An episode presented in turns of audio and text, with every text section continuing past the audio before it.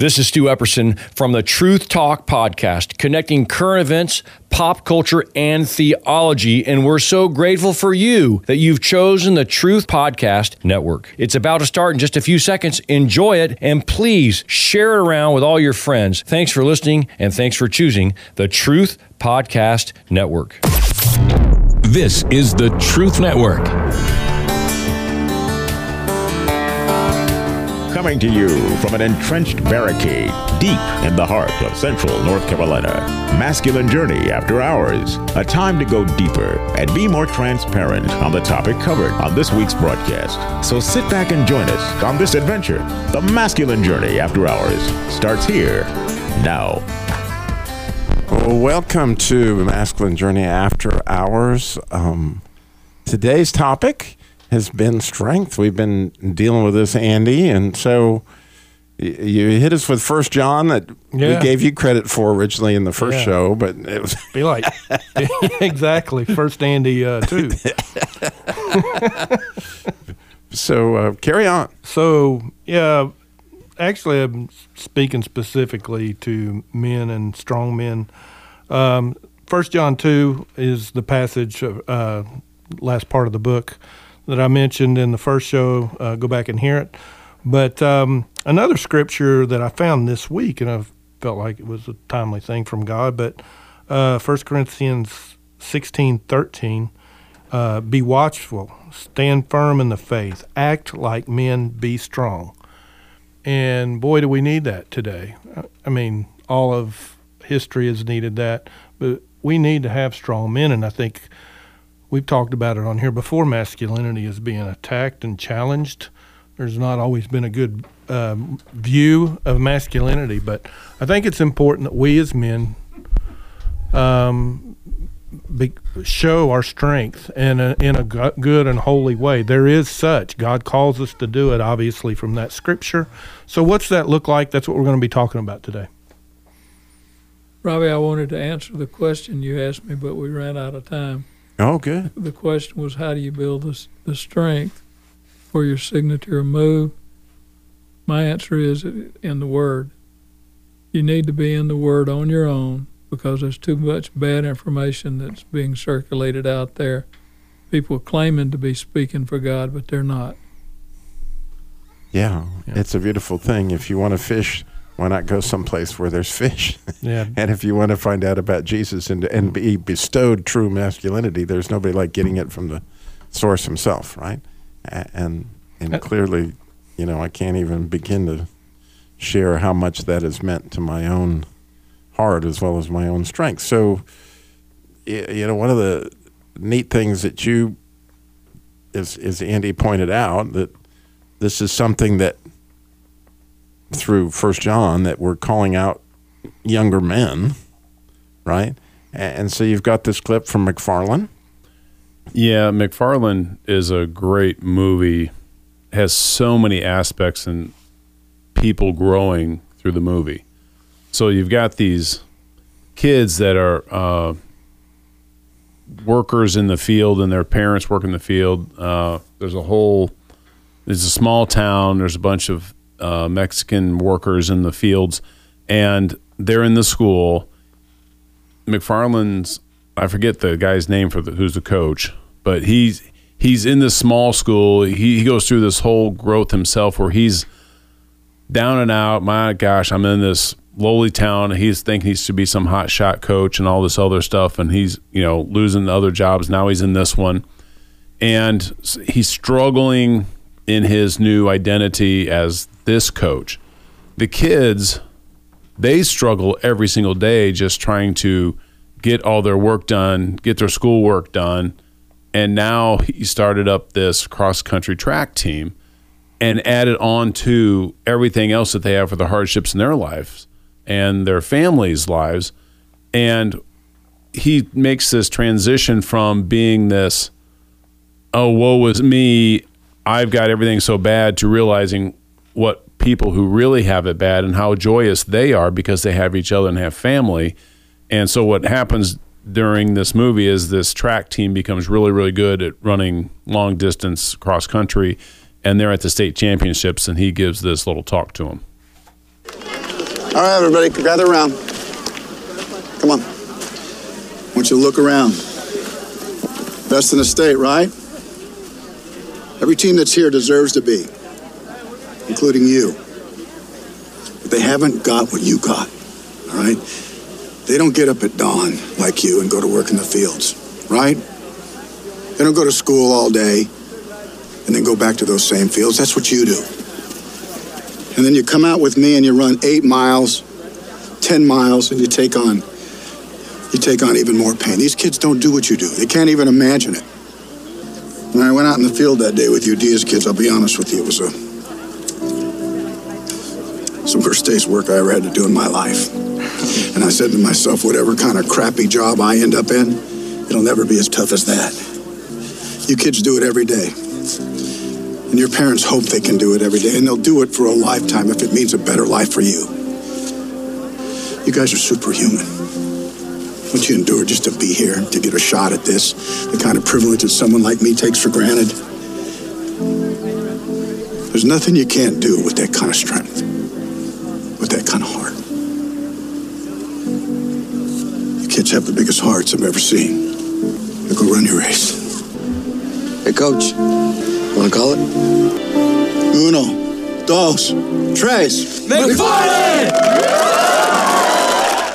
So what happens there is he's basically kind of telling them he's done. It's time for you guys to go do it. He actually assigns one of them as captain, and he walks, turns away, and they called him, that guy, that same kid, calls him back in so the coach can call it, so he can send him off like he always has because they need him. And that's where they're starting to realize that too. It's like, wow, we need you, coach. You've become the coach, the leader that we need. And what I love about that ending is when you look over and you get this big roar, I mean, you have 7 or 8 kids running. That big roar came from the whole community. And that's what we as saints, we got to come together as a community of saints and say, hey, no, we're all in this together. We're going to roar behind each other. We're going to stand up for each other. We're going to stand up for truth. And the beauty of it is, can you imagine with me, as I was listening to that clip, I couldn't help but think of, here's King David, you know, essentially with the Israelites' army that was, you know, at this point in time, Saul has chased him all over the place, right? and these are the complete second-class citizens of a second-class country that, you know, they're in the land of misfit toys. And King David is saying the same thing to them, right? That, hey, they don't know this, but you guys are superhuman. Yeah. And clearly, when you see King David's mighty men, well, why do you think they were mighty, right? Why do you think they were mighty? Jim once smiled because he knows why they were mighty, right? They got their masculinity called out. And they had this wonderful ancient battle cry, the Rach Hazach Hamatz, which is basically be strong, be courageous, but it is in, and it's a fervor that allows them to charge into battle together, single-minded for God.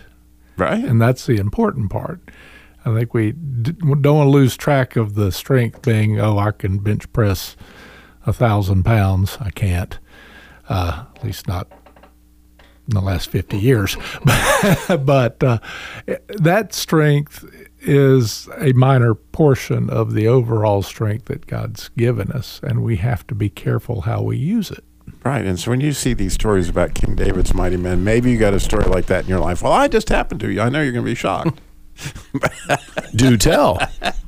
So, you know, when I was a Boy Scout, we had this I was just got all the misfits because I was the only leader of all the Boy Scouts when they put these troops together that had any experience. And so I'd been a Boy Scout for a couple of years.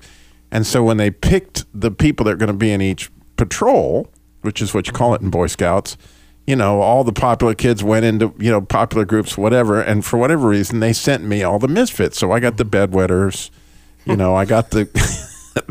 you know, what you would think were the complete oddballs of all time when you saw this Rattlesnake Patrol, because, I mean, this one kid was a thief. His name was Neil Blum. He'd steal anything from anybody. He was just bad news. And everybody I had was just weird. I mean, it was the land of misfit toys.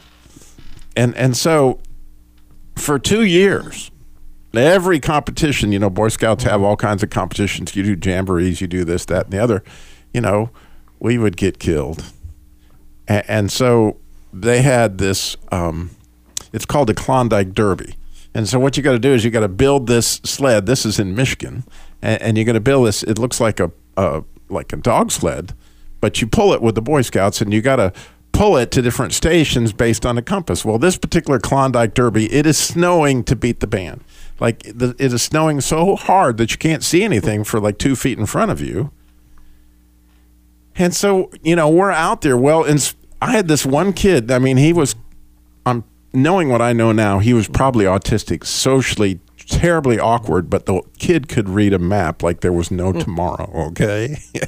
Give the boy a compass, and you were going to get to where you needed to go. He was totally weird and didn't belong, you know, necessarily in the group, but man. So, you know, here we are. We're in this thing, like, okay? And so, you know, he says, well, we got to go to that first station. Well, we don't even think hard. You know, we give him the map. None of the rest of us have to do nothing. And he takes us right. We get to the first station. They said, well, you got to build a fire in the middle of the snowstorm with one match. Well, this other nutcase was a complete pyromaniac. I mean, he could start a fire in any situation. Right? I mean, there was no way that he couldn't start a fire. So, man, poof, you know, he had a daggum bonfire going before you could hardly believe it. You know, we're off to the next station. We have no problem because we had this guy that could read the map. And we get to this next station, and you got to lash these things together and make this tower. Well, my bedwetter, Petey, kid could lash, man. He was good with a rope. He did, you know, in other words, he had his own way that he reflected God, and his signature move was with a rope. He could lash, man. And so we picked up this tower. We didn't think anything about it. Well, we've done 3 stations. We're the Rattlesnake Patrol. We think, you know, we've had a good time. Let's go sledding. We got this beautiful sled. It's snowing. We got no chance of winning this thing, right? And so let's sled, you know. So we spent the next 2 hours sledding. And, of course, you know, we didn't get lost because when it time to come back, you know, we just turned to the guy that could use a map. And as we're coming across the finish line, people are cheering like crazy because the Rattlesnake Patrol had won the Klondike Derby. After 2 hours. Gave you a piece of that Klondike bar, huh? Yeah. And what happened to the Rattlesnake Patrol? You know, they give you this blue ribbon to put on your patrol flag and all this stuff. And I'll never, ever forget the transformation within what was everybody picked. You did not want to play dodgeball with these kids. I'm just telling you, this would be bad. But nonetheless, like, what we came together in was that battle cry, right? We came together because we knew each other's strength. It's like, okay, we need a fire. Lenny, build a fire. You know, away you go. And, you know, just giftedness, Andy. There you go. Strength. There you go. Strength. Go ahead. I just was kind of worried that you were talking about me because I was your first 2 scouts and that. And I was in the leftover patrol too, the Eagle Patrol in my day. So, well, this is a perfect time for you to talk about a loser. We got go, Jim, go. The Mask of Zorro. Well, let's jump into that. This is a wonderful example yet of another sage taking on a pupil and teaching him how to be strong, and he thinks he already is, as most young men do, but he gets a lesson from the older man. Where did you get that? It's none of your business. Where did you get it? It was my brother's. He's dead. I'm sorry. You're sorry? Why should you be sorry? You should not trade something like that for a mere glass of whiskey. Why not? You think I could get 2?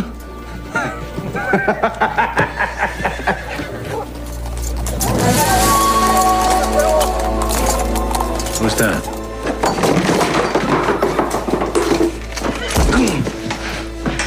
That's the man who killed my brother. You're drunk and you're angry, in no condition to fight a professional soldier. Get out of my way, old man. Would you care to try again? Oh! You're welcome. For what? for saving your life. I would have killed him. No, not today. He is trained to kill. You seem trained to drink. Yes, my friend, you would have fought very bravely and died very quickly. You then would avenge your brother. I would have found the way. I've never lost a fight. Except to a crippled old man just now. What is your name? Alejandro. Alejandro. You know, there is a saying, a very old saying. When the pupil is ready, the master will appear. Now, if you want to kill this man, I can help you, and I can teach you how to move, how to think, how to take your revenge with honor and live to celebrate it. It will take dedication. It will take time. Why are you so eager to help me? Because once, a long time ago, you did the same for me. That's, you miss a lot of action there, but the Alejandro is drunk. He's going after the guy that killed his brother, and he is stopped by the original Zorro. And he is trained to become the next Zorro, and that allows him to fulfill his destiny and getting that revenge, which is not a great thing to target your strength at, but in this case it was defeating evil, so there's that. But in this scene, it shows when we are on our own. I love the line, I've used it many times, you know, you will fight bravely and die quickly. If we are doing things on our own, we're in trouble. Right, but if you go into it wholehearted, then when the pupil's ready, the master will appear, which is, there's tremendous wisdom in both those lines that are coming from the sage. And, you know, that was just it. When Harold talked about going to the Word, if you really want to get strong, you know, it's not terribly hard to find strength, because the Word, you know, the Word is full of it. And when you're really ready and you're hungry enough, right, Andy? Yeah. Then the master will appear. Well, I know you had this clip. We've been saving the best for last, because, you know, this is, it brings it all home, right? Yeah, but before that, I mean, I like about the Word. So, you know, it was in that First John talks about you're strong because the Word of God abides in you. Obviously, it's the Word, and I think a lot of us, we had the Word, but we weren't necessarily applying it right. We weren't using it skillfully in battle, so we fought bravely and died quickly. That's kind of where I was at. So this clip, though, that I have is from Robin Hood. I submitted it last week for loyalty, and it seems to me to play a little bit better even this week. I liked how it's Robin Hood speaking to the king, and the king is basically being authoritarian and trying to, you know, basically demand loyalty to his subjects, which the enemy likes to do to us. And he offers, you know, he wants that loyalty, but he offers nothing. And that's what Robin Hood says to him. But he comes from a point of strength, and that's, I guess, what how it kind of really grabbed my heart, was the fact that that's the way I want to speak to the enemy or to kings, anybody that tries to lord over me that is not, you know, in line with what God's plan is for me. Again, I think that's what we have, that this king reminds me of the voices I heard before. Go ahead. A king does not bargain for the loyalty that every subject owes him. Without loyalty, there is no kingdom. There is nothing. I'm here to speak for Sir Walter Loxley. Speak, if you must. If you're trying to build for the future, you must set your foundations strong. The laws of this land enslave people to its king. A king who demands loyalty but offers nothing in return. In tyranny lies only failure. You build a country like you build a cathedral. From the ground up, empower every man, and you will gain strength. Well, who could object to such reasonable words? If your majesty were to offer justice in the form of a charter of liberties, allowing every man to forage for his heart, to be safe from conviction without cause, or prison without charge, to work, eat, and live on the sweat of his own brow, and be as many as he can. And that king would be great. Not only would he receive the loyalty of his people, but their love as well. So what would you have? Castle for every man. Every Englishman's home is his castle. What we would ask, Your Majesty, is liberty. Liberty by law. I just love that strength that goes after, you know, that freedom. That's essentially what we're talking about, strength to obtain that. And, you know, it talks about how, he talked about how you, if a king, if he would do his I guess his kingdom, but if he does it right, he'll both have loyalty and love. And I mean, that's what it is. I mean, God has my loyalty and love because what he's done for me. But, you know, there's a certain amount of strength that you have as a man to say, yes, this is something I want and I'm going to go after it. And it takes strength to do that. And if you don't step into that, you'll never walk into that special sauce, that glory. And I love what Robbie was talking about. It really gets to the identity of how God created you. So I'm going to tie this to my story a bit. Is it goes into the new name talk. For the longest time, I wanted to have that strength, and I just never really felt like I did. I felt like I struggled with, you know, anger, lust. You know, those things, and you always heard the enemy's voices that, you know, just kept you bound by that and shame. But, you know, I think it was like the third boot camp that I went to. I was asking God what my new name is, and I'd heard some other things, but nothing really resonated. And I remember him saying, go look up your given name. And I think I had heard this as a kid and just forgot it, but the name Andrew means strength. And that's something I really had struggled with, and it was like that identity allowed me to really step in. It was, I've really become, you know, to where I've seen God as my father, but the first thing that really made an impact to me from the boot camps was the new name and the identity message, because you know, that's what you have to start with. You have to realize what God calls you. And a lot of times when men made progress in their strength in the Bible, it was when they got their identity. Yeah, we talked last week with loyalty, you know, what is loyalty, what is not loyalty, how loyalty could be misconstrued, misused, and same thing, strength is probably even more misused. Mm-hmm. And that's what's caused a lot of division in our society, because a bunch of men went out and misused their strength and tore others down to make themselves look better. And talk about, you know, signature move and things of that nature when you were talking, because I was like, I don't know what my signature move is. I don't have a signature move. And then popped in the two words, discipline and accountability. And I have used that ever since learning that early on in my career in the secular world. But they are the two things. It's like if you just focus on getting discipline and accountability in the workforce and your whatever you're doing, I haven't found anything it doesn't apply to in helping. And, you know, even in your Christian walk, it's, yeah, you need to have some discipline and accountability, you know, and that's what good brothers and good sisters will do with you, is help you through that. It's like, yes, you have to have that discipline in the Word, as Harold was talking about. And I wholeheartedly agree with you, Harold. There's that, okay, are you doing it just as a chore and I got to do it and I did my 15 minutes or I did my 30 minutes? No, it's the discipline to go deeper with him and to learn and to listen to him. All that comes in there. And then it's the accountability to be in a church group, be in a brotherhood, be in some kind of, and again, whatever your church group is, but it is with other people, you know, community of believers, and you have to walk in that and be accountable to them for something before you're really going to start to grow.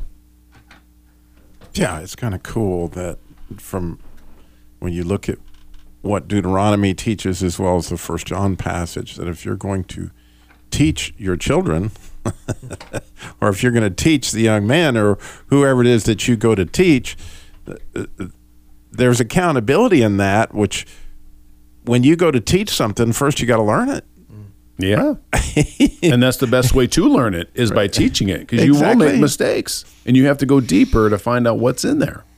Exactly. So go to teach a passage or, you know, one of the best accountabilities that, you know, you get a radio show every week and guess what? You're going to be accountable to, you know, to find yourself, you know, researching clips or, you know, different things, or if you teach a Sunday school class or whatever it is that God allows you to serve, right? And interestingly, you know, the Jews call those things mitzvahs. They're commandments. When you see it in especially in Psalms, you'll see them refer to commandments all the time, also in Deuteronomy. But what you may not have thought about is they think of these commandments as a way that you actually clothe yourself, that they cover you, and this is how they cover you. You put them on.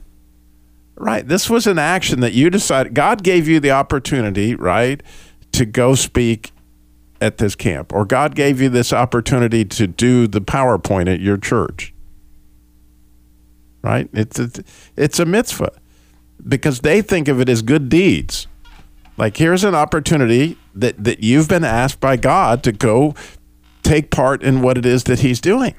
And so by stepping into that, right, and providing your strength to do the PowerPoint, interestingly, where does that taken you over the years, Harold, as God has given you that opportunity? Great joy, great satisfaction. I love being able to take some of the photographs that I've taken of landscapes and find the very best scripture that I can find to put on that sends a message. So I feel like that the preacher may be standing in the pulpit teaching, but I've already done my teaching with the slides that I've had to introduce songs and the time for prayer and the time for scripture reading. So right. I do my teaching without opening my mouth. So think about what King David was saying in Psalm 119 when he's crying out, "Open my eyes that your commandments wouldn't be hidden from me."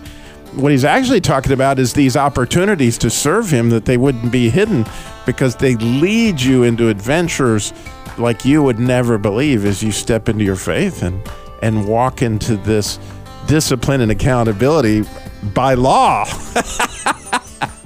As Robin Hood would say, right?